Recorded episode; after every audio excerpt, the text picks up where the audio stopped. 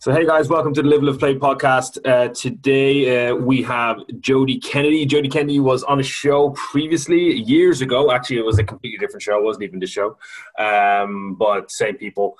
Uh, and today we're going to kind of delve into a little bit about breathing, well, a little bit, but about breathing training and the benefits and what we kind of what what we need to be doing more so. So, uh, Jody, my man, thank you very much for being on show.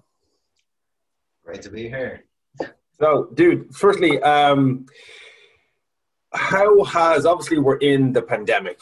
How has the uh, how has it affected you? Uh, and what kind of positives have you taken? Because what been asking anyone I speak to is what's the positives they've taken out of the pandemic? Because it's very easy for everyone to focus on the negative. Like we can't go out, it works. Like people are losing jobs. We like my gym's not open, that type of thing. Like for you, what have you seen in the last twelve months, and what what are the positives that you're able to take away for you? Yeah, I think like I can only speak obviously for myself personally, but I'm sure a lot of people will see things like in a similar light. But um, it's all about how you look at things because yes, it's negative. Like for me, maybe a lot of work slowed down. Um, and there was that initial panic, obviously, of what the hell is going on. You know, the the unknown of us all stepping into the unknown, like collectively. But I think, in one way, this whole thing has given us a pause that we all needed. You know, as a as a society, as a race, you know, as a global like species. Um, I think we are all just on this trundling fucking hamster wheel, you know, charging forward. Um, and I know for me personally, I was I was running so fast that I, I didn't have time to stop and think, you know. Yeah. So this whole thing has just given a a welcome pause in a lot of ways to kind of stop and to reconsider things and even though it's being forced on us you know if there's a positive that we can take from it it's to take that time and reconsider. And like there's a lot of things that i've changed now you know as yeah. a like, like i'm looking back at the way i was living my life before and just the pace that i was living life at and the, the way that i was working and just running from place to place and you know you know just just madness like and everyone was was kind of doing the same thing um, I know people in my line of work and your line of work are probably um, doing that more so, you know, where we're just like charging around, we're working mad hours, we're just, you know, you're trying to pay the bills and get things done and like push on and rise up. Um, and I look back at that now and I'm like, whoa, Jesus, like I don't know, I don't know if I could go back to yeah. living at that pace that, that I was living at before, you know, and I would have considered myself to be like you know uh, like living in a harmonious way and in, in yeah, some regard like in some regards like you know um, like I, would, I would consider you that way uh, like just from from i've known you for for years now and then just based off your kind of social media and again your social media tends to post how you like want real. to live how you want to be living yeah, yeah. Um, but i definitely relate to the hustle and bustle. Like I'd be in work early, I'd be going home late, and I'd stay around. I'd be micromanaging everything I could, and very. And the one thing that I realized is like I don't need to be at FSM in the office all those hours of the day. The yeah. gym doesn't burn down when I leave. Exactly. The guys that I have put in place are good. And then even just there was one thing that I noticed the most is being home in the mornings, like I'd still get up and do stuff, and I'd, I'd, I'd, do check emails and do all that from home. But by the time my son got up, I I an hour and a half of work done. Yeah, I felt good. I'd done some stretching. By the time he got up, I was able to spend. I got an extra hour with him every day, mm. which I wasn't getting because I'd get up and just go straight to work. Uh, and then coming home, like I made it a mission that I have to be home before five o'clock in the evening which is for you know from like as a gym owner you, uh, uh, or working in the fitness industry that doesn't generally happen a lot. Uh, and even that it was it was like you say you're on the hamster wheel. You're just going and going and going and going. And, and then you kind of realize you don't have to you're going nowhere. Yeah. You're racing for everything but you're actually not really moving forward Yeah. And yeah, the pandemic, suppose, like you said, was you're able to sit back and reflect and go, well, what's really important now, and how can I live a better lifestyle? And and you, you I suppose you got to you got to step back and look. You were outside the frame, looking at the picture, going, "What was I doing?" But when you were in that situation, you didn't know. Yeah. You you didn't know it was you were racing and going from job to job and just doing all those things because that was just life for you at the time and for, for everyone at the time, I suppose. Yeah. Yeah. And everyone's just the, the pace of life has slowed down. I think like for a lot of people, like this is, you can frame it as a positive thing, but I think at the same time, um, if you're in a different position or if there's like, if there's stuff in your life that maybe you're not ready to look at, and a lot of people have been forced to like just sit with themselves now and maybe sit with their partners or sit with their housemates and all of a sudden it's hard to to distract yourself from that stuff now you know yeah. so i think we're going to see obviously a lot of people are maybe having trouble as well with with and like there's no support there like there's, yeah. there's not a lot of support it's harder to get to see therapists it's harder to get to your gym your places that you know you use to to help with this stuff. Um, and you know, it's a good thing because we're all being mm-hmm. forced to sit with it now, and we're all being forced to look at our own shit, you know, um, and reconsider things, and that's difficult. You know, that's a hard thing to do. Yeah. I think ultimately it's a positive thing, and I think this might sound a little woo woo now, but I'm like, I've been thinking for the last couple of years that like humanity as a whole is going to on this precipice of a greater awakening or a, a, general rise in consciousness. You know, I think like people are getting more educated, people are starting to look deeper into themselves. I think as a society, despite like people painting things out in a pessimistic way, like people would have you believe that everything's fucked, we're all like, you know, but in general, I think everything is getting better. You know, there's less murders happening.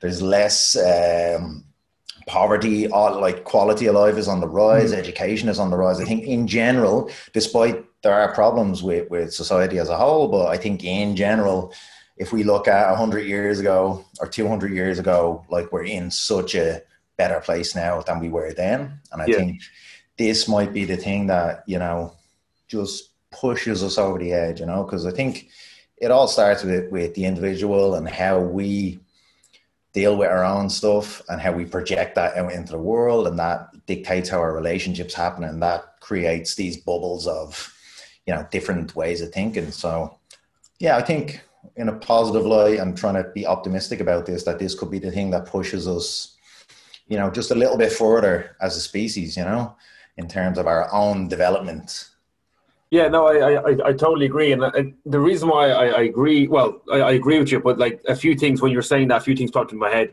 is that like, and we're obviously we're going to be touching on breeding stuff, and but like obviously we've seen the, the massive rise in sea swimming and Wim Hof method. Yeah. Now I'm going to use my own family, personal family. At Christmas, I was given the Wim Hof book. You should read this book. You should try this stuff and I'm sitting there at the kitchen table, dinner going, I've been telling you about this for four years. I've been doing this. yeah. I was like, yeah, I do these cold shower things. Have you tried cold showers? yeah, yeah, I, I, yeah, oh, yeah. Okay. And then I kind of just kind of go, I'm not, I just kind of, now that sounds like a great idea. But even my own family, like my brother's like, have you done the horse dance? That's amazing. I was like, it, it, does it does it like it make you feel better? He goes yeah yeah. And i got three he even has his uh, five year old doing 30 second cold showers and yes. all this. And his whole his whole household does cold showers. And i'm like uh, yeah okay. So even them would be more kind of conservative as in like you you work you you, you go to your doctor you go to your dentist you you do your your your your what's it nuclear family i suppose you call it and now they're all reaching out into all the like becoming more aware of their health but not having to rely on a doctor or a pill or they're, they're feeling better by spending 20 minutes breathing or having a cold shower or going for a dip. Like my brother, I remember on my wedding day, my brother wouldn't get in to the water. This is in August last year because he read that you could have a heart attack from cold exposure shock, and that he was forty and he didn't want to risk it. And I'm like, dude, it's August. Like, just jump in. Like, it's it's fine. Now he gets in regularly. Yeah. You know what I mean? It's something he does all the time, and I like I remind him of that. He tends to say he never said those things, but he, he I was, um, I had a similar experience. Like my, my own father, he's like seventy, just turned 70, 71 now uh, at the end of April. Yeah, and he said to me last week, "I've been doing uh, because my, my, all my brothers will be kind of into this stuff, you know, and yeah. like we'd be talking and we'd be talking about it like yourself for years, you know. And my dad turned around and said, I've been doing a five minute cold shower now every day, you know. And I was like, oh, I feel great. I just feel great. I can't, if I get up now and I don't have my cold shower, like I don't feel awake and I don't feel as mm. as revitalized and blah blah. blah. I'm like, oh, that's deadly. Yeah, yeah. I've literally been like, you know, well, you can take the horse to the water, but you can't make yeah. drink. You know this way. But um, through just doing it and practicing, and this thing becomes a zeitgeist. Then, like the sea swimming is a great analogy. It's that people are doing it because now we've been stopped. Yeah, don't have all the distractions. Like you can't go to your fancy gym or you can't go to all these other places. So what have you got left to do? Go for a hmm. walk, mm. go to the beach, maybe oh this swim, that's something different. And they get yeah. in and, and it's, even one of my mates, you know, one of my mates who works for a bank, he was uh, he's a two hour commute every day, or four hour commute, two hours out, two hours back. And he's like a four hours a day, I don't know what to be doing myself. Like yeah. so, he's running more, and he's he's doing the cold shower stuff, and he he's reading more, and he's like I was like, it's a, it's amazing how like as a if the pandemic didn't happen, you would have just charged into your forties and fifties doing those things. Now he works from home. He loves working from home. Uh, he's going like once every two weeks to the office just to meet up with the management and stuff like that. And he, I think that the whole thing is that you can you can have the life you want without working yourself to death. Um, and taking that step back. And I think a lot of people with the pandemic has probably allowed them to start seeing that.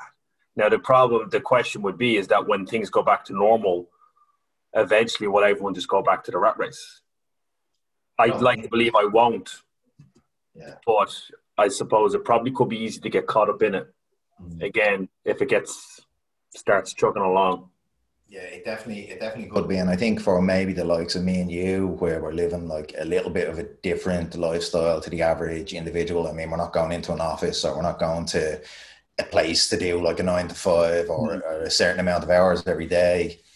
That we can maybe hold on to more of this, and um, when things do return to normal. But yeah, it will be interesting to see how that affects, you know, offices. I don't know if, if we're ever going to see like office work go back to nine to five every day, five yeah. days a week, because even the even the, the people that run these corporations now and these these businesses are seeing the benefit of actually having people at home. I mean, in a lot of ways, some of these corporations are squeezing more blood out of the stone than they ever have. They're making more money than they've ever made. They don't have the expenses yeah. of running the office. They don't have the management problems that they have, you know? Yeah. So, yeah, I think they might actually want to keep people at home, you know?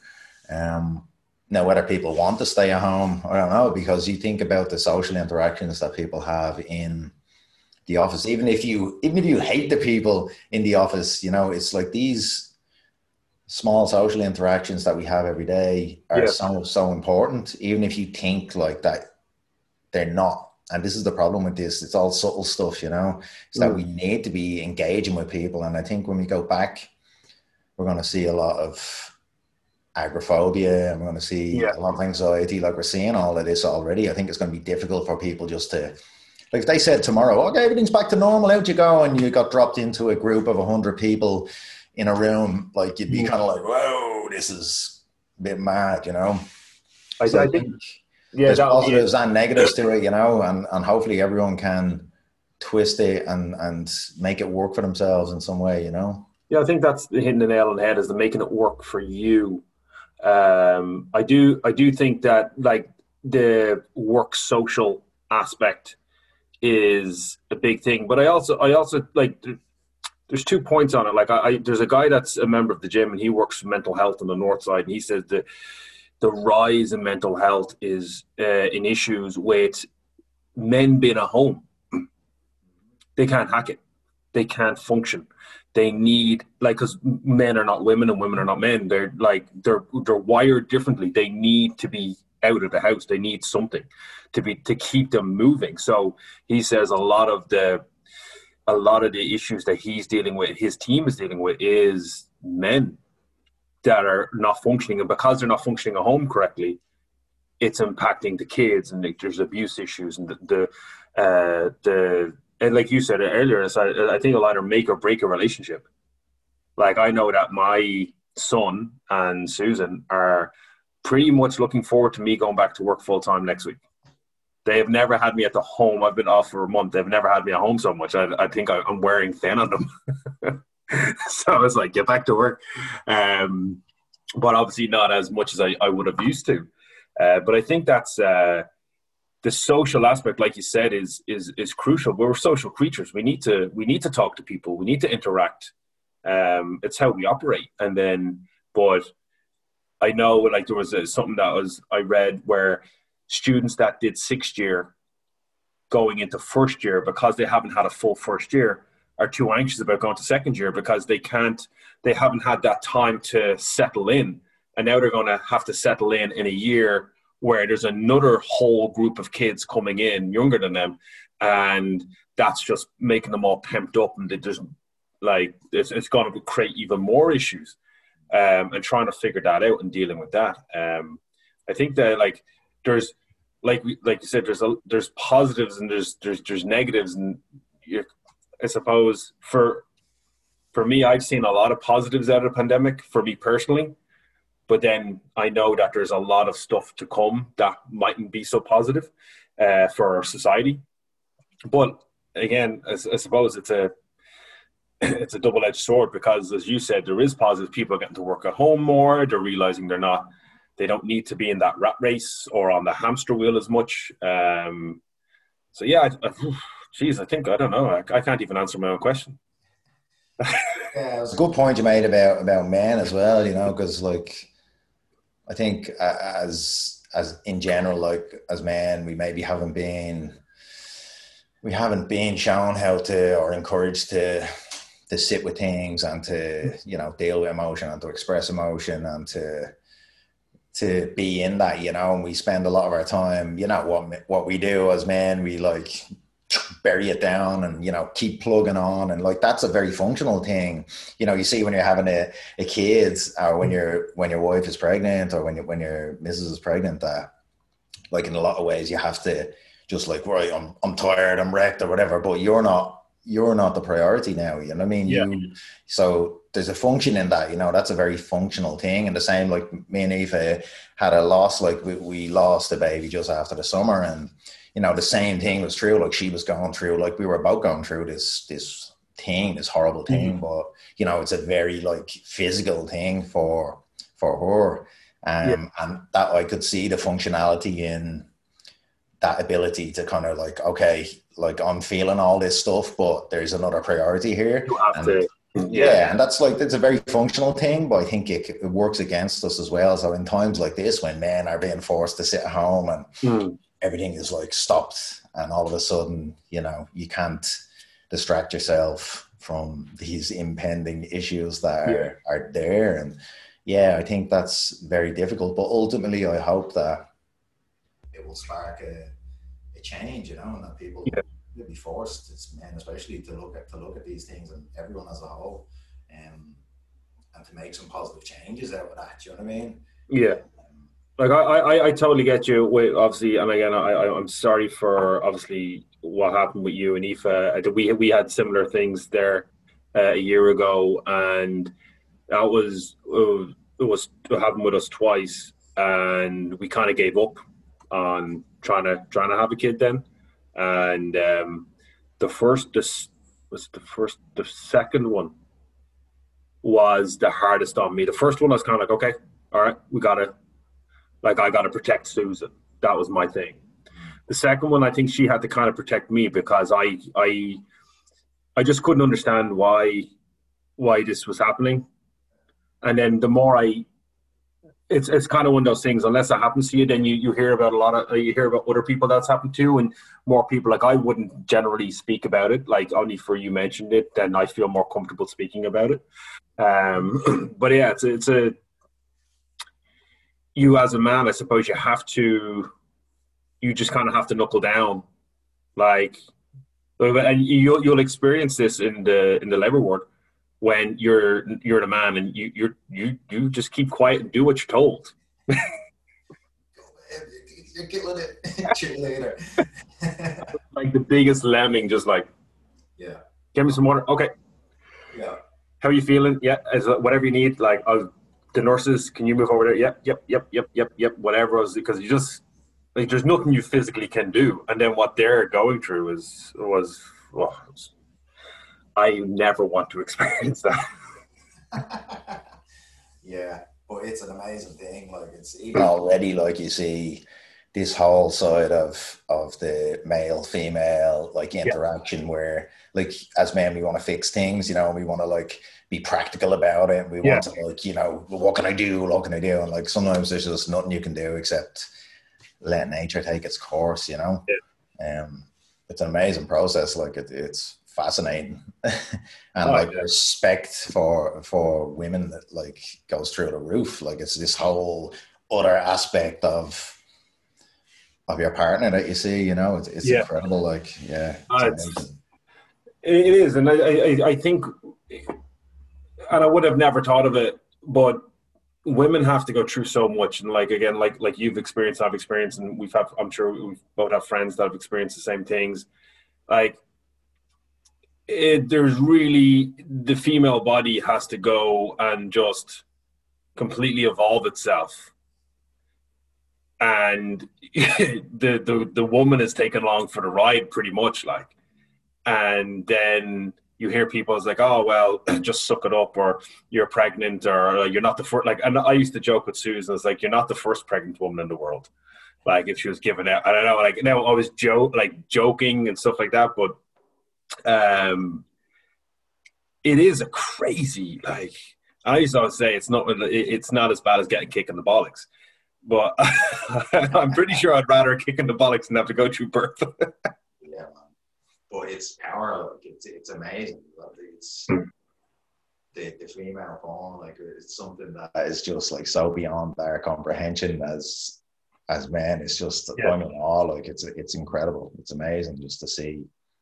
Oh, yeah, yeah. This, it's this like it's it's a microcosm of nature of creation of this like this whole experience that we're living out, it's like a just being like right in front of you. You know, it's it's, it's wild. It's wild. It um, is.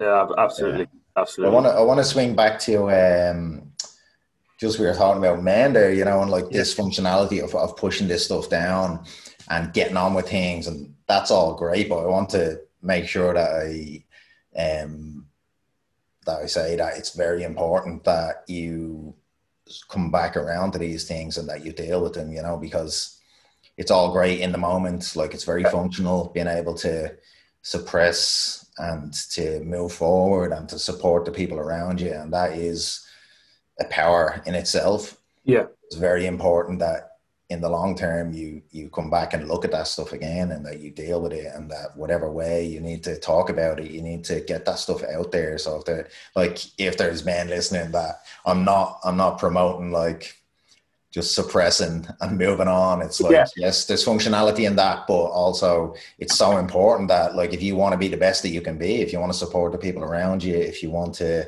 you know be the best expression of yourself that you have to come back to these things and yeah you have to look at them and you have to deal with them and you have to talk about them. And that's that's part of our job as men and as humans as well is that we have to because that stuff never goes away you know? Yeah. if you bury it it's it's it stays buried and it, it festers up to the top again at some stage or it just suppresses a part of who you are you know? So yeah i just wanted to reiterate that it's very yeah. important that we come back around and we and we look at these things and we deal with them, we talk about them. You know, and I, I agree. Like guys need to have a, a like there's there's less outlets for men, but they need to like as you said, you, you, you have the capacity to endure and suppress and move on and kind of do that whole manly suck it up thing, but you still need to kind of find an area to let it go somewhere else.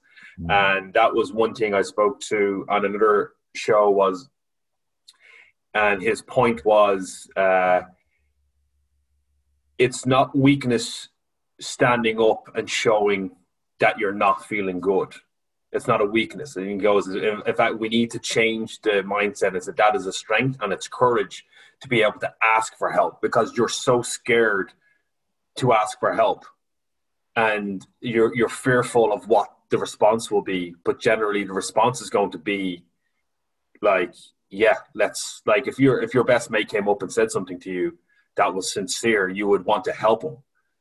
Obviously, like obviously, you know, lads rag on each other and stuff like that. Like macho man and all this stuff. But like, if someone came to me and was like, Stephen, like, I'm, I'm really don't know what's going on, then I would, I would listen, you know. And like you said, a lot of, and it's not even, I suppose, and this is all coming from Niall. Niall was saying it's not even that you have an answer for that guy; it's that you're able to talk to someone and they're able to listen to you, and that helps you kind of just process an awful lot of stuff um, rather than just being don't say anything to anyone and be this stoic heroic, heroic man and uh, go into the fray and all that stuff like. Well it's funny because that whole the whole hero's journey like thing which is you know becoming more popular again yeah. um like we can get that twisted in our head because the idea of the hero's journey and the idea of like facing down your demons is not like a physical act of going out and slaying. It's actually about an inward journey of looking at your own the stuff you fear the most, you know. Yeah. Um, and for a lot of men, like obviously there's there's shadow work involved in that, but for for a lot of men, that is emotion and uh, trauma and undealt with feelings, you know. So really, the most, the bravest, most courageous um, hero's journey that we can take is to step into vulnerability and emotion as men, especially because that's where our biggest fear lies in being seen as weak or in being perceived as, you know, yeah, flawed maybe or, or vulnerable in some way. Yeah. Do, do, you know what I mean? Like, so it's actually a superpower. It's it's it's a kind of paradox, like in that the most courageous thing you can do is go and step into your vulnerabilities and your weaknesses and look at them and openly talk about them well, it's dealing with your, it's addressing. Like I suppose, in a if you were to look at it from, I don't know, like a training point of view, just to make it easier for someone to understand, is it, it's if you're if you want to get stronger at something, you have to focus on your weaknesses. Exactly. And if you don't address your emotions and you don't address the fears that you have inside, then you're not addressing your weaknesses, which means you cannot evolve to be the person that you might want to be. And there's a there's a great book I have for Jody. It's uh, a Jocko Willink book. It's called Mikey and the Dragon. And it specifically talks about the fear this eight year old boy has about taking on the mantle of his dad who used to protect the, the kingdom from the dragons. And it's all about it's okay to have fear. Everyone has fear, everyone has doubts and insecurities. Uh, but when you address your fears and your insecurities, you become stronger. And then you're able to protect the town and then the dragons are no longer these big dragons. They're small little dragons. And i read that book to jody all the time. I think it's a phenomenal i i took a lot from it. Like it's a kid's book. Um and i think that's a good thing to be kind of teaching especially young young men young boys um that it is okay. And i think there is a bit of a turn in the in the world for kind of a younger generation. I say your generation was a bit more harden up kind of things. And you were military, so you you would have kind of had that kind of thrown at you a little bit, like kind of harden up kind of job and uh, suck it up, buttercup kind of stuff. Um, but I think the the generation coming through, maybe teenagers now, there's a little, there's more for them. And then obviously is when my son's old enough to be more for him, and that it is okay to show that type of side of you um, and that will help you grow into being a, a stronger person. Well said. I, I, lose the train of thought a lot of times when I'm speaking. Like we haven't spoken once about reading. you did tweak something though as well because we have this whole idea that you know um, I've heard people talk about like the idea of the hero's journey or these kind of Jungian or, or like Joseph Campbell type of um, archetypal things, you know, as these are inherently like masculine and male and they're part of the patriarchy or whatever. But I think like it's just as important. It's it's not a male or female thing actually. Like that, the idea of the hero's journey applies to to male, female, anyone. We all, whether we're male or female, still have that like obligation or need to step into those things. And it's just that maybe it's a little bit harder in some regards, but the challenge is different for different people, you know. So it's not necessarily like that. It's just for young boys or it's just yeah. for men. Um, across the board, I think these mythological, uh, these old mythological archetypes have so much value in them.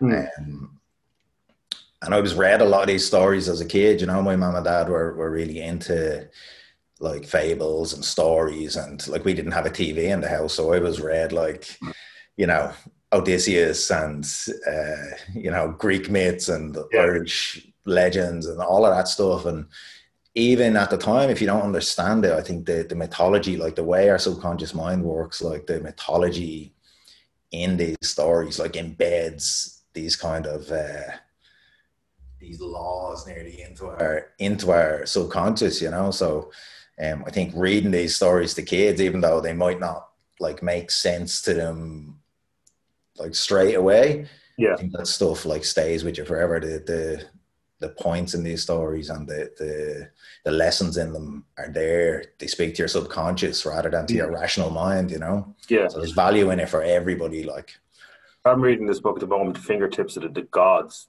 monstrous book. It's a questioning history, all of history. Oh, this but is Graham Hancock, is it? Yeah, yeah, yeah. yeah.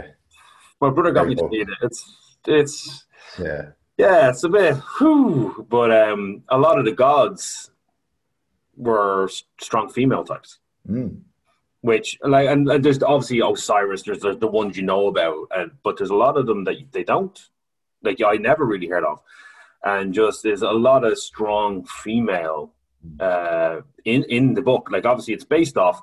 He's just questioning everything, uh, but it's um, yeah. I, I I personally geek out on the gods, the the fables, all that stuff. Like we seen a like uh, on the weekend we've seen an Irish wolfhound, and uh, it was I was saying to my son, it's like oh that's the the type of dog Cuchulainn killed with his sliotar on his ball and all that. And he was like, what? Obviously he's five, so he does. He's never done Cuchulainn. Even Susan was like, sorry, what? I was like, Irish history. But me and my brother were like, yeah, Cuchulainn, yeah. Like he's the he became the the the, the guardian of the king and all this, uh, the guard of the king and all this. And I was like, I love all that. And Fionn McCool, all the, the fighting the the Boyne and all those things. I love all those fables, um, stories. I think they're they're great and they're they're good legends and I like talking about heroes and heroes of men and heroes of women and stuff like that. I think it's it's it's good.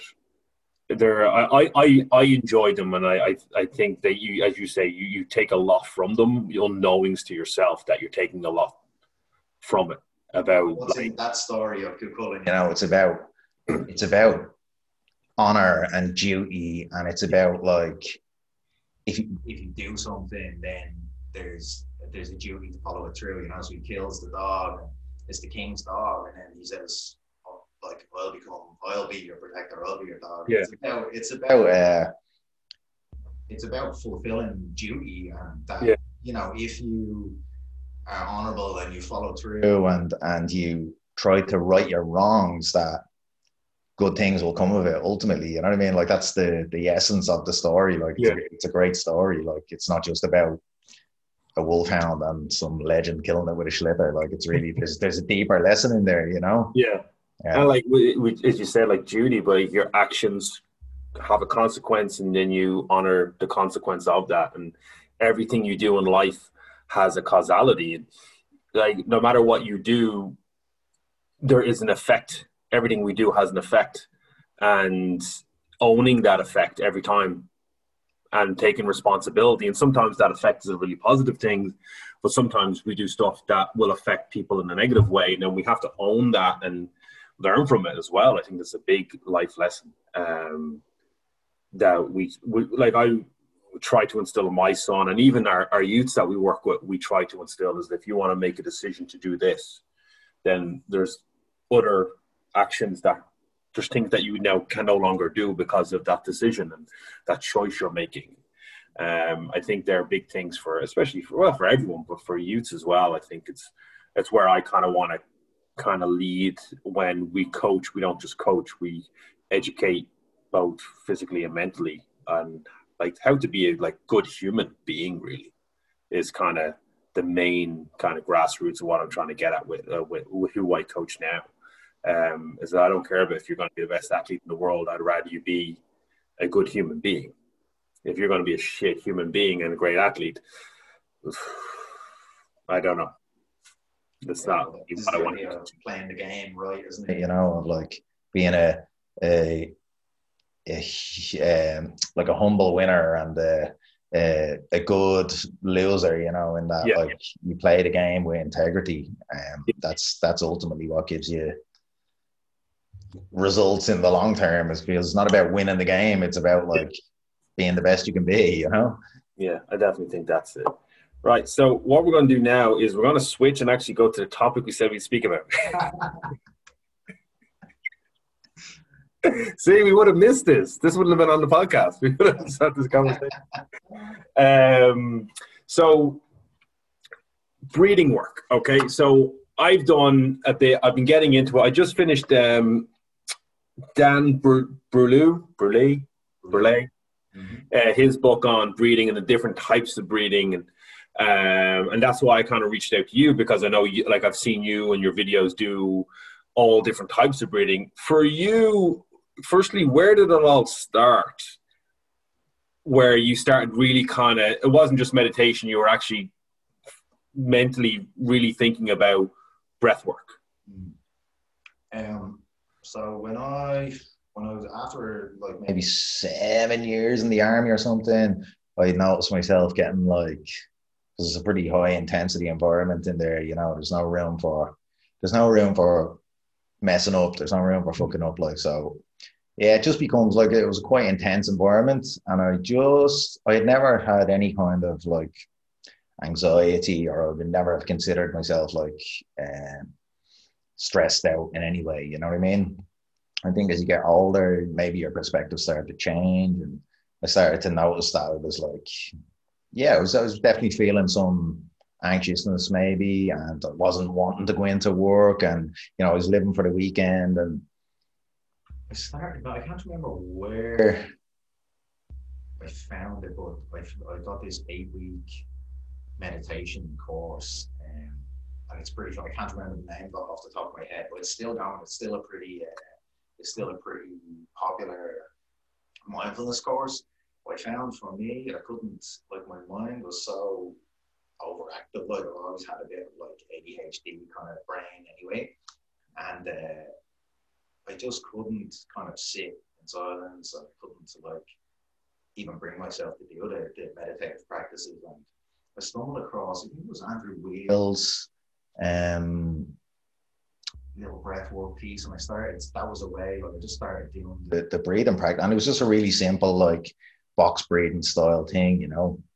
And I started doing that as a precursor to the meditation, and I like noticed the difference. I think this like with breath, the beauty of breath is that like I can talk about it all day, but if we do a breath practice, you can feel the change in your nervous system like immediately. You know, it's like it's such a potent, it's such a potent tool that it can tap straight into your nervous system. So yeah, I, I started to use this little breathing practice, and that was like the only way that I could settle myself down. And then after after time, I was able to sit and meditate. Then you know, um, without the breathing practice, and then I kind of drifted away from that for for a little bit of time, and um, I came back to try to meditate again. Like, this is what happens, you know, you start meditating and then you start feeling good, or you start doing your breath work and your meditation, then you start feeling good, and then you drift away from it. You know, it's like when you're eating well, your diet's on point, you start losing body fat, and you know, you're feeling good, and then you like go off the rails again because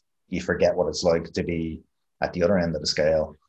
So that was happening, coming back and forth, and then over a couple of years, really, you know, as things would intensify, I'd get back into the meditating, and yeah, there was a point where I just lost all of that anxiousness that I was feeling in there, and I kind of was like, "Wow, this is like it was such a huge change that." Um, I would get into like I'd get into trouble, you know, in there. And I just find myself being completely calm in that situation and not feeling the the anxiousness that I had been feeling before, and it was like a game changer for me, you know. Yeah. And then somewhere down the line, I discovered Wim Hof, and I started getting into the Wim Hof stuff, and you know the cold water, and, and the Wim Hof stuff obviously is really intense, you know.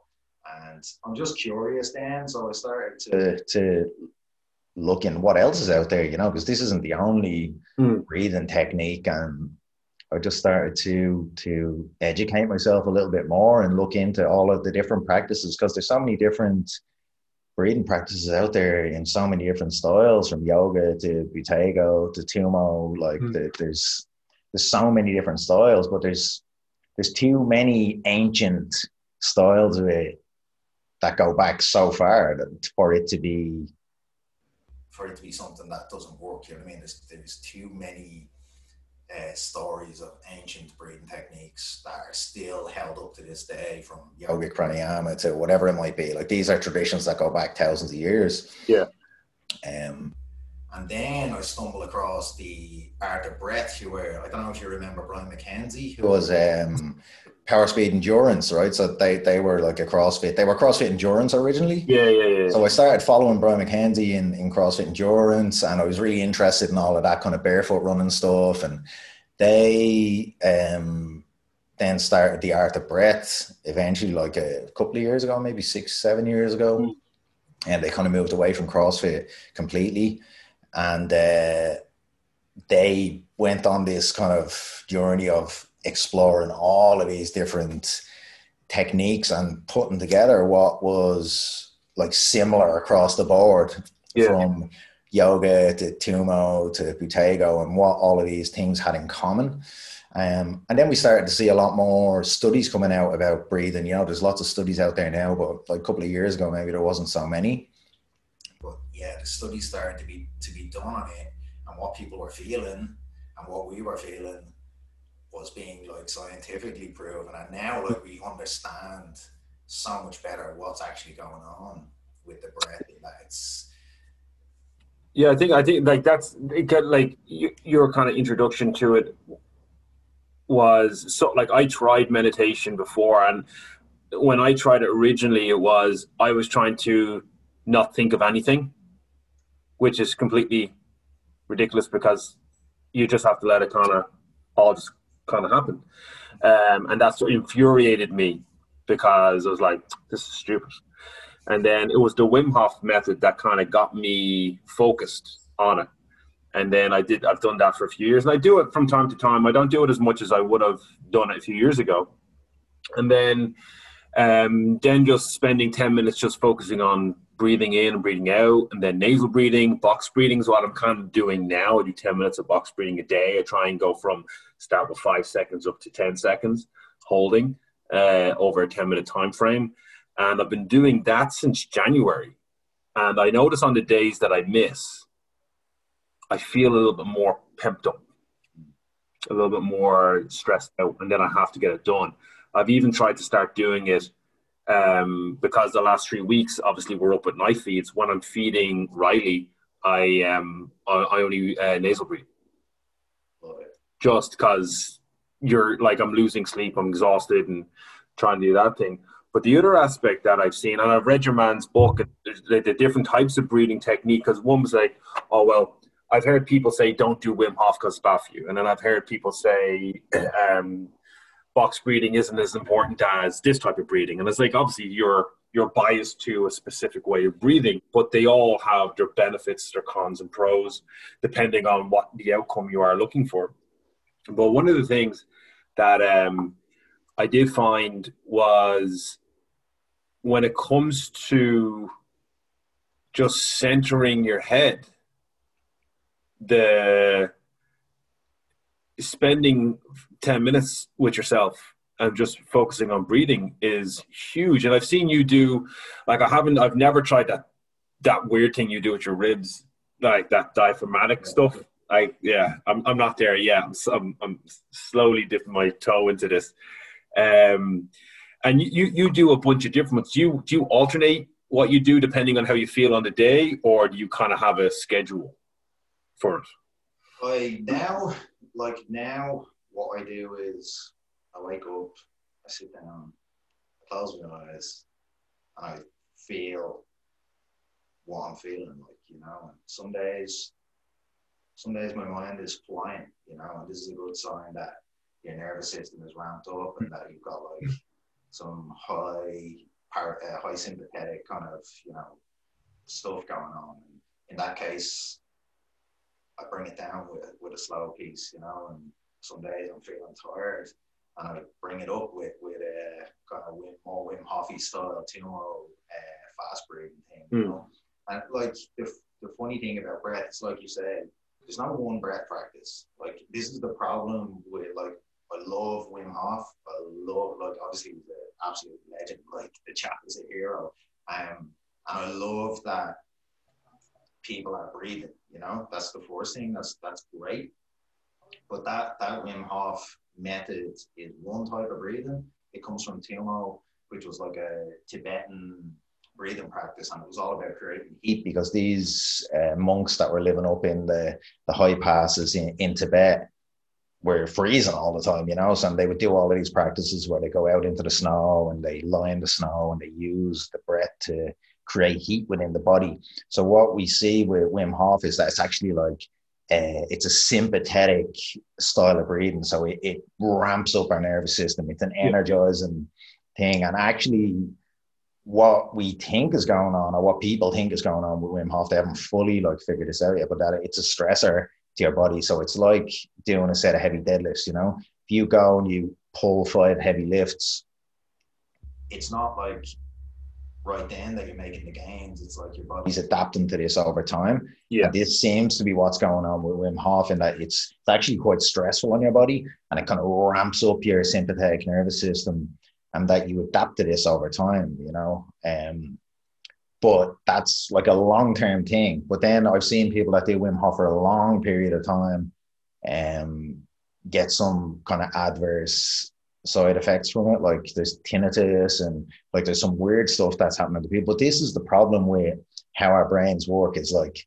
it's like the more intense the better. We always gravitate towards the intense yeah. thing because it's easier for us, especially now because we're so disconnected from ourselves. Something that's really super intense like that just helps us to separate from the mundane everyday stuff and like ground into the moment. So it's a great thing for like bringing us into the moment, but it's super intense so it's like training. The more intense something is, the more you have to treat it with respect and um, because it's potent, you know what I mean? So you get like doing Wim Hof every day without fail or three times a day, like yeah. is probably not a great idea because if you're already stressed out, and this goes for like training and life in general as well, like the more stressed out we are, the more ramped up we are. Um, we're just adding more stress yeah. pile. You know, like if your nervous system is ramped up to the 90s from work stress and you just had a baby and all of this stuff, and then you're doing heavy deadlifts, you're doing sprint training, and you're doing Wim Hof, it's like it's all just cumulative. Like your body doesn't treat stress in a compartmentalized way. Stress is just a big pile of stress, you know, yeah. and it doesn't differentiate between physical stress, emotional stress, work stress, you know all of these different things. So that's something that we have to bear in mind. Um, that's that's because I, I remember watching a bit I, was, I think it's Peter McKinnon no not Peter McKinnon he's uh, from Galway. He's uh, yeah, yeah. yeah McKinnon yeah so his stuff. And I remember him saying about the Wim Hof method. And he was he was kind of saying like, listen, it, it, it's a it's a stressor. Look at what you were saying, like it, it gets you ramped up, and there is a benefit to it. There is a positive to it, but it's it's one way, and like, like you said, it's only one variation of it, and there's a lot more to it. Even that book I read by your man Dan Burleigh is like there's a 21 day challenge where you do uh, 21 different types of breathing over 21 days. Um, which is just an insight into obviously because you need to kind of do the practice more and more. Um, but one of the like one of the things that I I've only recently done because I started doing it because I've seen you do it, and now I don't know whether it's because my phone knows that I'm doing it. I'm seeing a lot more people on my feed do it. Is the nasal running? And I've seen you do it before, and I remember I tried it once on a rower or something like that, and I was like, "Fuck, guy's stupid. I'm not fucking doing this shit. It's not everywhere." I was like, but then I was trying to sprint row nasal breathe, and I didn't really. I just seen your video, and I was like, "What weird stuff do you do now?" Like, but then I put a little bit more effort and time, and then realized that when you start doing nasal breathing, you don't try and push every element of your body. You just kind of get through the motions. And only recently I did um, I did my first 3K nasal run, and it was horrendous. And I just wanted to go. and then I did another one, and I wasn't about. And by the time I did my third 3K nasal run, and I was, I was deliberately running at a slower pace, it felt great.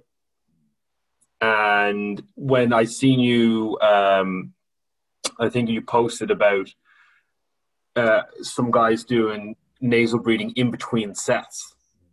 I, Only I think it was last week or the week before. It was only a while ago, and I started that. And I had a I had a pretty heavy session on Monday uh, for squats, and I nasal three minutes of nasal breathing in between each set. And I woke up. I was expecting to be sore next day. I had no soreness whatsoever in my body, not one bit. I was tired. Uh, my obviously my nervous system was tired, but no soreness. But I was expecting to be raw like my hips and my knees and stuff to be wrecked but just doing those little things and like i've i've kind of most of my kind of breeding i suppose motivation has come from your like what i've seen you do.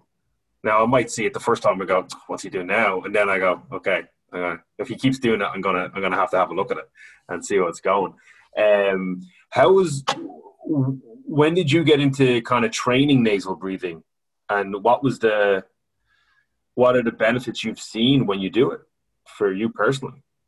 So the nasal breathing thing is like we can talk. This is funny. Like I'm talking about people gravitating towards the more extreme things, you know, and like you jumping on the rower and trying to do a sprint while you're nasal breathing is just a classic example of it. But yeah. ultimately, like it's a very misunderstood thing. And the single greatest breath practice that you can do, the thing that you'll see the most benefit from is closing your mouth and breathing through your nose. Um, 90% of your day, like anything below an anaerobic effort, so anything below, uh, you know, basically sprints or ex- heavy lifts, anything below that, really anything that you want to be aerobic, which is like sleeping, walking, sitting on the couch, running a marathon, these are all aerobic things you should be breathing through your nose. Um, and there's, there's lots of reasons for this, like, but um, the problem that a lot of people have with, with nasal breathing is that they haven't been doing it, you know, and we see this, like there's an epidemic of mouth breathing now.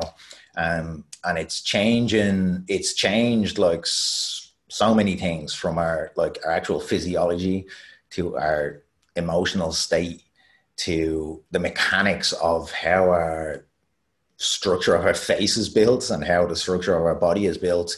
Um, so uh, uh, there's a lot. There's a couple of different aspects to it. In terms of training, basically, if you're breathing through your nose, you're aerobic. You're burning fat. You know this has been tested now. The minute you open your mouth, you swing from like 80% fat burning, 20% carbohydrate burning. When you open your mouth, it swings the opposite way. So it's like 70% carbohydrate, 30% um, fat burning. And that's just if you were to do the exact same activity, breathing through your nose and then breathing through your mouth. That's how it swings the energy systems, right? So our energy systems are on a sliding scale. We're never purely aerobic. We're never purely anaerobic. Like we're never purely burning fat or purely burning sugar. It's a sliding scale. But how we breathe changes the physiology of how energy is produced within the body, you know? Yeah. Um, so simply breathing through the nose, it, like there's so many people out there doing aerobic training and they're breathing through their mouth. Um, and this is why we need gels and this is why we need like jelly beans and sugars while we're running because you know yourself that you only store, you know, a certain amount of sugar within the body. Like you only store a certain amount of glycogen. I think it's like 2000 calories or some, something like that. Um, whereas like the average, the leanest individual in the room, someone at 5% body fat, has 70,000 calories of fat stored on their body. You know what I mean? So, mm. this is our long term energy system. Um, and the other thing about it is that it's a clean fuel. So, fat is our cleanest fuel.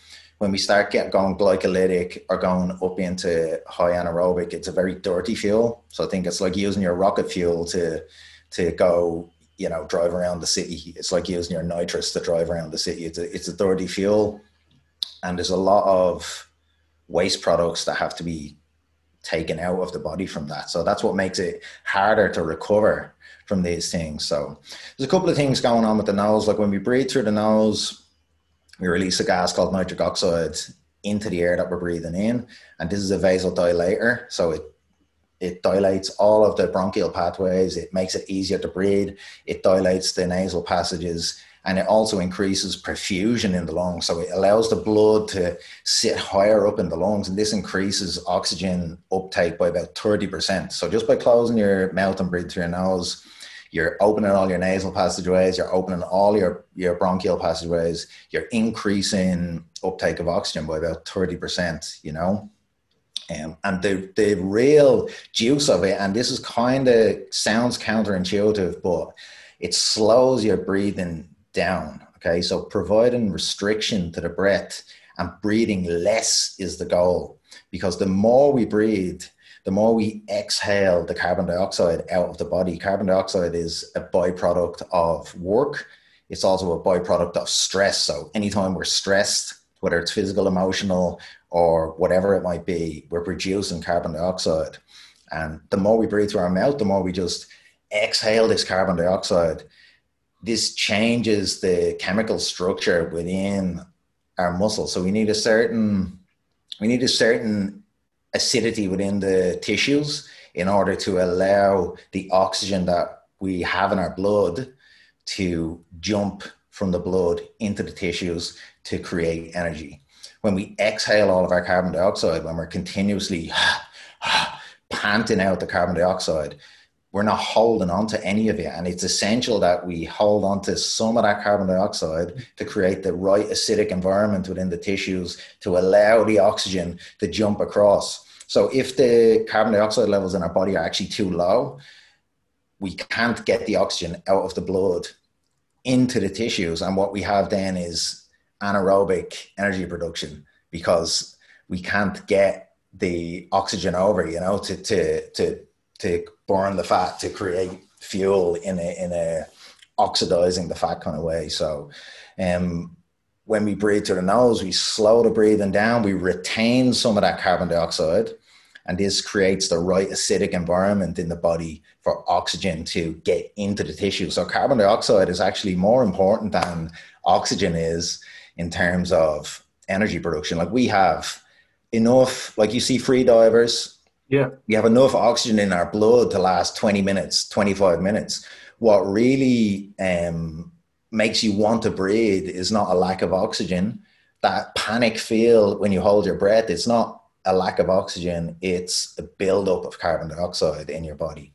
Um, and it, we have receptors in our body for levels of carbon dioxide. We don't have any receptors in our body for levels of oxygen.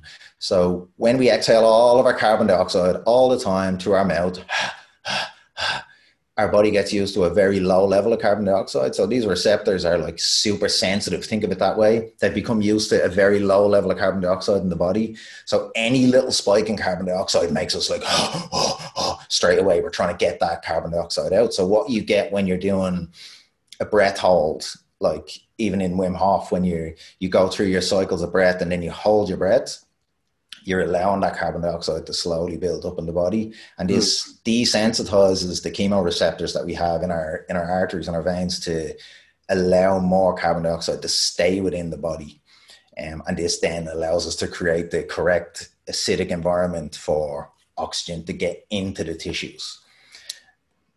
Yeah, that, does that, make sense? no, it does because it's there's a just there's a few, a few things. Um, one was that I your man uh, the, the the book that I, that I read on that with uh, your man Dan uh, Burleigh Burleigh mm.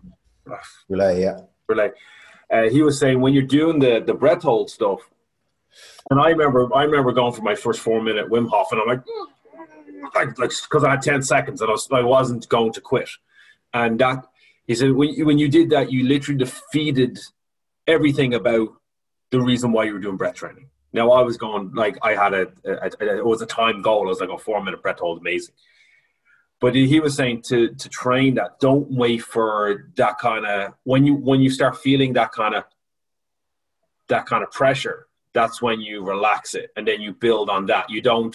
It's like I suppose you don't go to max effort every time you do it because like if you try to max your deadlift every day, you're not going to get better. Um, so you, you go with lighter volume, lighter weight, and same with lighter when you're, you're breath training, your lighter uh, work.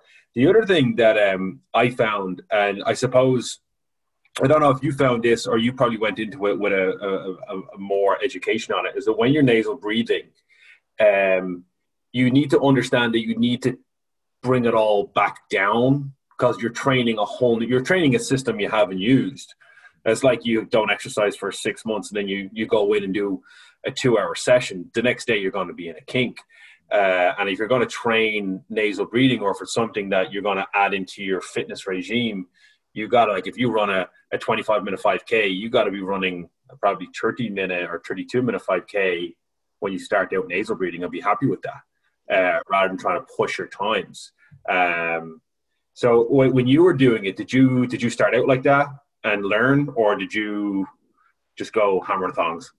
No, yeah, like the, the what you have to remember about this is that you think you've been running aerobically for you know your whole life, and mm. then when you close your mouth and start breathing through your nose, all of a sudden you're feeling this buildup of carbon dioxide, and carbon dioxide induces panic in the body you know? So this is this panicked feeling this is why people hate um, nasal breathing when they first start.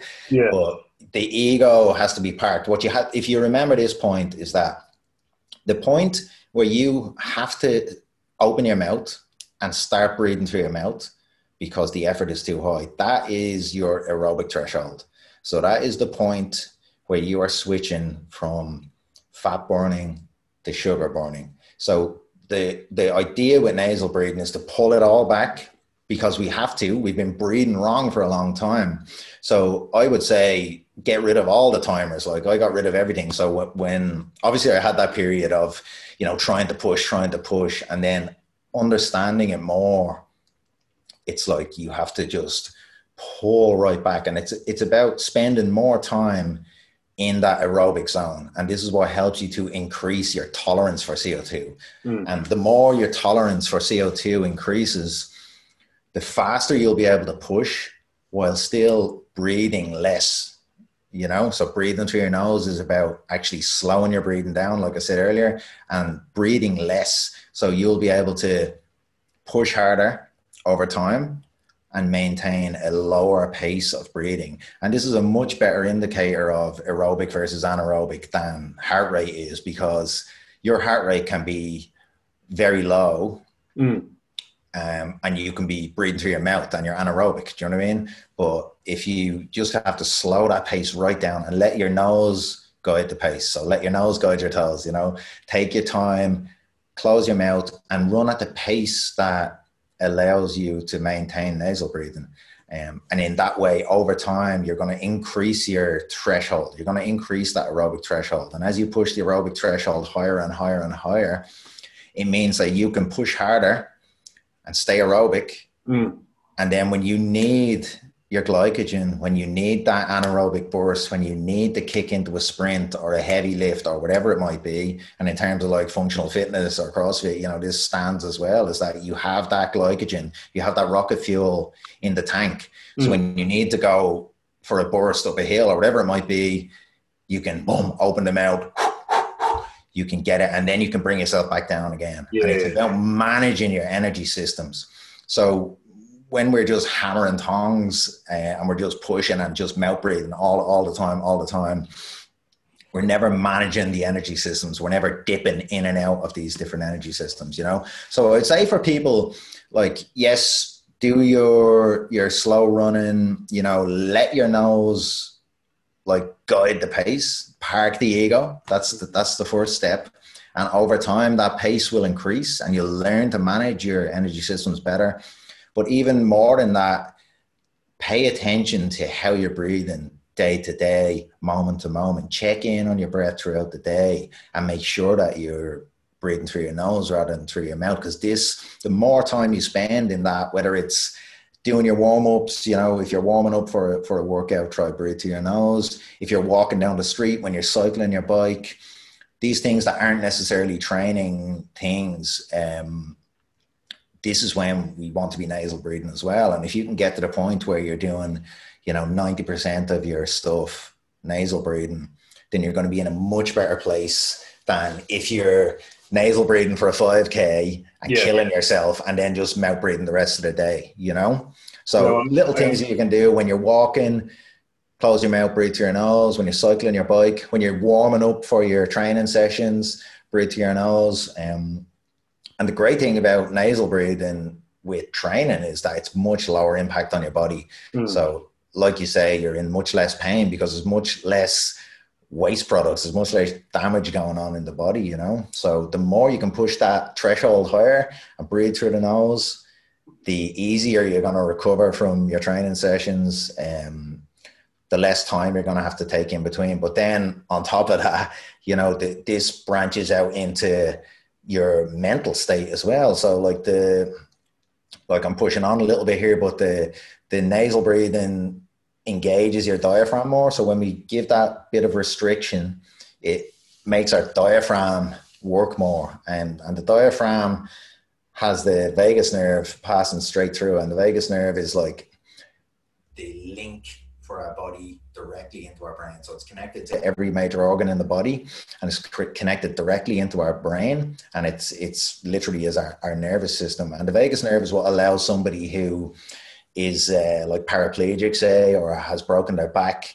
It allows their organs to still operate. And it's, it's a two way street. So it's constantly taking data from organs, taking data from the diaphragm, taking data from the lungs, feeding it back to the brain. And this is a two way highway that's going on. So, how we breathe, if we're breathing fast, it's stimulating and agitating the vagus nerve. And this is passing the signals back to the brain that we are in a fight or flight state, you know, and that there's something going on out in the world that's causing a panic response in the body.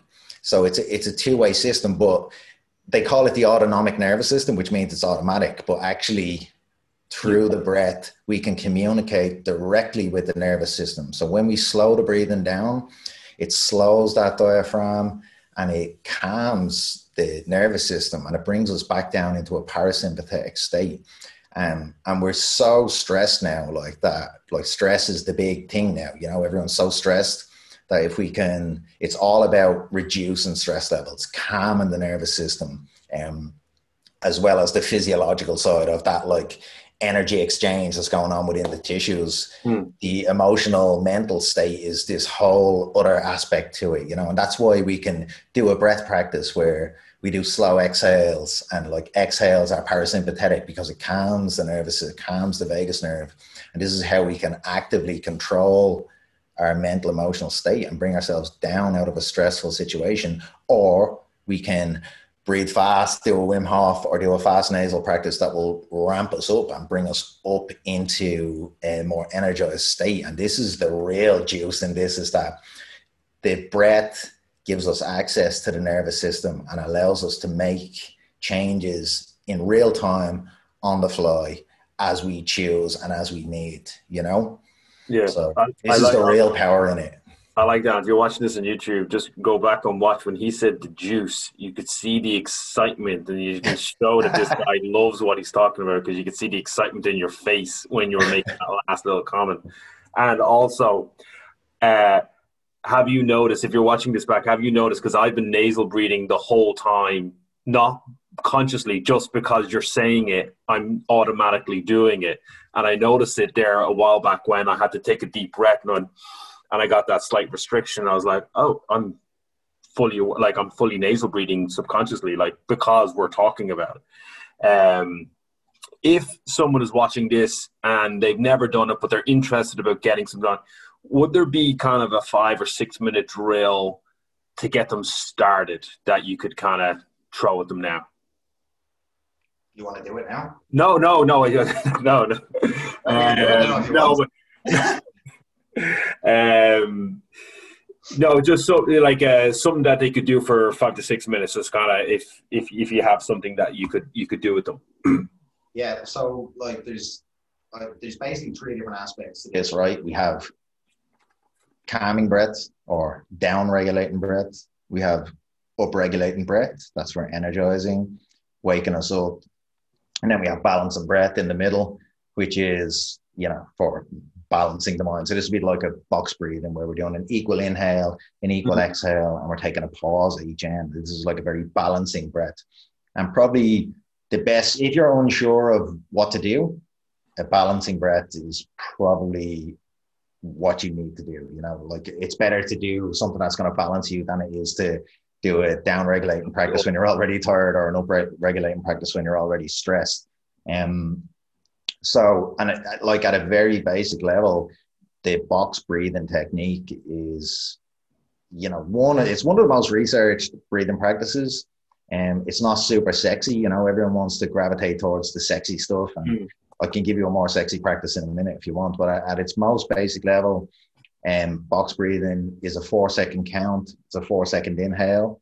You're going to hold for four seconds with an inhaled full lungs. You're going to exhale for four seconds and you're going to hold for four at the bottom with exhaled lungs. And you're going to continue in that cycle. And um, if you find that a little easier, if you want to push that on a little bit, you can start to extend that into a five second inhale, five second hold, five second exhale, and so on. Um, and you can play a game. You can you can keep extending that up and see how far up the chain, up the ladder you can get. You know, and still stay calm. And the great thing about box breathing is it's kind of ticking all of the boxes. Hey, yeah, but, uh, it is kind of like we're getting we're getting a nice controlled, and this will all be nasal breathing now. So a nice controlled nasal inhale, and um, we're getting the hold at the top, which helps us with our apnea, with with increasing our oxygen efficiency. We're getting a nice slow nasal exhale, and the hold at the bottom with exhaled lungs is helping to increase our tolerance to CO2. So it's going to help us to tolerate the carbon dioxide in our body better, to hold on to it, and to have better like energy exchange within our tissues, I suppose. And when you do that from anywhere to three minutes is enough to feel a change. Hmm. You know, five minutes is good. If you can go seven, eight, ten minutes, you know, as long as feel good feels good for you. But like three minutes is enough to change your emotional mental state and to change your physiology within the body. This yeah. stuff happens quickly, like, you know, and the breath is a direct in straight into the physiology and straight into the nervous system. And if you want something a little bit more sexy than that, you can do what we call the step up protocol. So this is from the art of breath, and this is a really nice, effective one to energize you, but then just to calm the nervous system down again and kind of level you off. So the way this one works is you take just through the nose, three to four normal inhales and exhales. And then you're going to go into like a Wim Hof style and what we call a hyperventilation. So we'll be that's through the nose. So if, if you can't breathe through the nose, you can do that through the mouth also for 20 to 30 breaths. At the end of your last breath, you're going to do a long exhale and hold at the bottom of the exhale for about 20 seconds, maybe 25.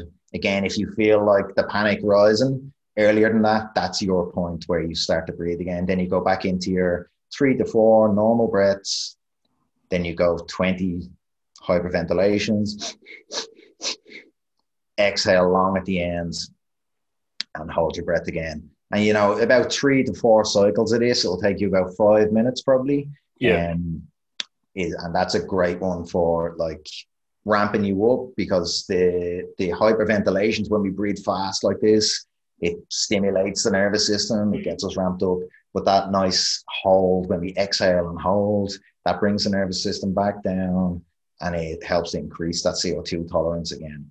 So that's that's a really nice practice. Uh, I use that a lot with clients, you know, before training. Yeah. And the step up protocol is a great way just to warm up your whole pulmonary system and get you ready for whatever your, your activity might be. It's also a great one in the morning, you know, just to get you energized but keep mm. you balanced. Because if you go too deep, this is why we're breathing through the nose and not breathing through the mouth.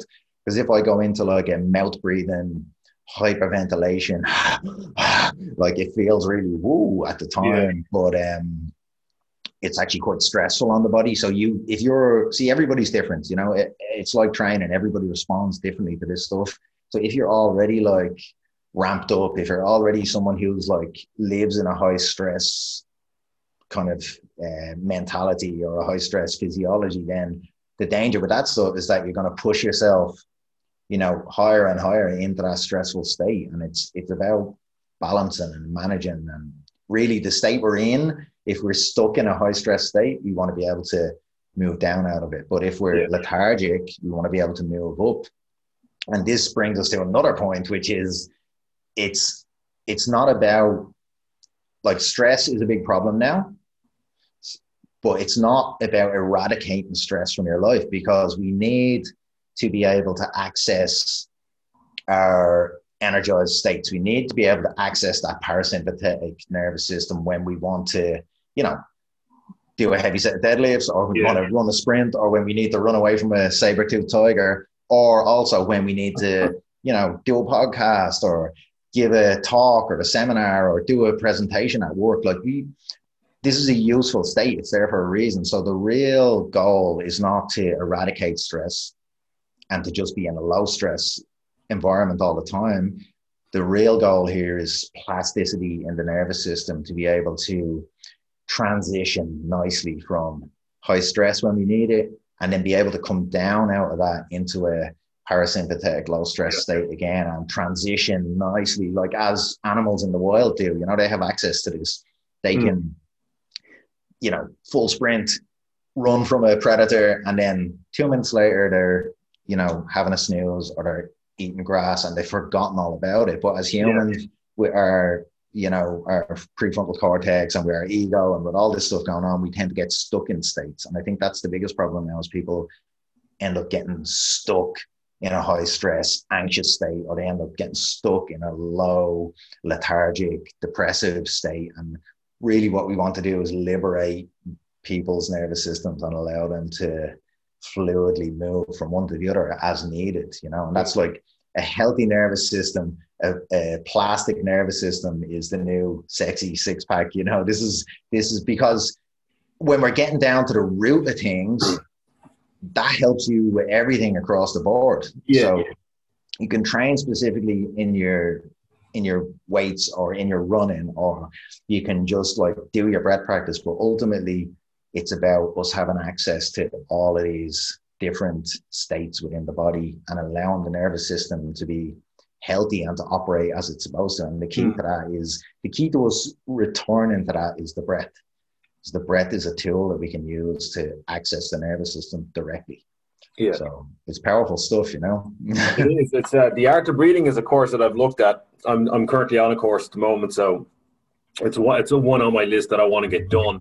Um, I'm actually uh, I'm trying to get Brian McKenzie on the show through a friend who knows him well. Um, they said they'd hook me up. I'm waiting on the hookup, but like it's hopefully I can get him. If I sign up to his course, maybe he'll he'll he'll he'll, he'll uh, be kind enough to jump on. Um, but dude, like this has been like I've I could talk to you for another hour or two on all this stuff. I um I I geek out on it. I love it. Um, but obviously we have to go about our days and um, do other stuff. But um, before we go, uh, for you personally, like what, what what's do you have? I know you're kind of you have your clients of it. Do you have any like your rewilding? Are you bringing that back? Are you doing all that stuff again, or hoping to do it when things get back to normal, or are you just kind of happy in your happy in your zen right now? Well, like this, we were talking earlier about this uh, whole thing giving us space to step back and look at things and to to reassess how we're doing things. And for me, this has been in one way just a, a massive kind of gift because I've been like I've had this goal in mind for for years really. Like I've been manifesting this kind of project for years and it's coming to fruition now throughout this and it's like going to be launching very soon. So um the idea is that it's called universal space. It's a, a physical space. We have a location. It's it's ready to go. Um and it's going to be combining all aspects of, of human health. So bringing breath work, meditation, movement, training in a container of community and tribe um, and stepping into art and stepping into um, bringing experts in and speaking and to bringing gatherings together, whether it's through music or to sound healing and looking at all aspects of of human health in mind, body, and spirit. You know, and like it's funny because before I've that word spirit has been a thing that I've like stepped away from a little bit because it sounds too woo woo, but I'm like fully stepping into this now. I've collaborated with like a team that are like I'm so lucky and yeah. honored to to be collaborating with the people that I'm uh, I'm collaborating with. Some of the best storytellers, the best storytellers in the country. Like uh, Collective Films are are a, a, they're amazing crew of people. Um, we've collaborated with them. My friend and family, Mark uh, Mark Logan, who's just a, a, wizard of a person that that brings the best out in people and. Uh, yeah, we've collaborated on this project, and like I'm very, very, very excited about it. And I think it's going to be it's going to be different than anything that we've seen. Um, yeah, it's, it's it's very, very exciting, you know. And it's something that I've tried to. I knew what I, you know, you know what you want to do, but you don't know how to make it happen. Yeah. um, and just um, yeah, it's come together. It's come together over the last year. Um, and like myself and Mark have been in planning with this for like two years, two and a half years. Yeah. And this whole thing is is coming together now, you know, and we're just just ready to to open the doors now. So yeah. Um, yeah, it's exciting stuff. It's uh, it's a new thing. It's it's undefined. You know, it's it's deliberately undefined. And, yeah, uh, I'm very very excited about it. Yeah, so no, dude. Like I, I, I wish you all the best. I'm sure people, if they're if they're not following you, you I'll, I'll put your Instagram handle on on on in in the link in the notes in the show notes, and uh, you can follow Jody Kennedy to see what's coming. Uh, and obviously, I'm looking forward to seeing what it is, um, because it's always you when you speak about things, you you can hear the passion in your voice when you speak. And all people tell you about projects you're doing and stuff that's coming up. But uh, what I've noticed with you, and there's a few people that I've, I, I speak to, um, but when they tell me a story about their plans, you can hear the passion. And that kind of oozes out on the screen to me there. So if you're that passionate about something, you're definitely going to see it grow into what you want to be. And as you say, people like, oh, you came out of nowhere, but you, you mentioned you've been doing two and a half years to get this to work, uh, getting this to where it is now and almost ready to launch. So, dude, I wish you all the best with that. Um, guys thank you for watching the show. Uh, again thanks to my guest jody kennedy for being on the Live Lift Play show. And if you like what we do please like share and subscribe because you know every time you subscribe it makes my wife happier. And we need a happy wife and a happy life. So um, but guys thank you for being on the show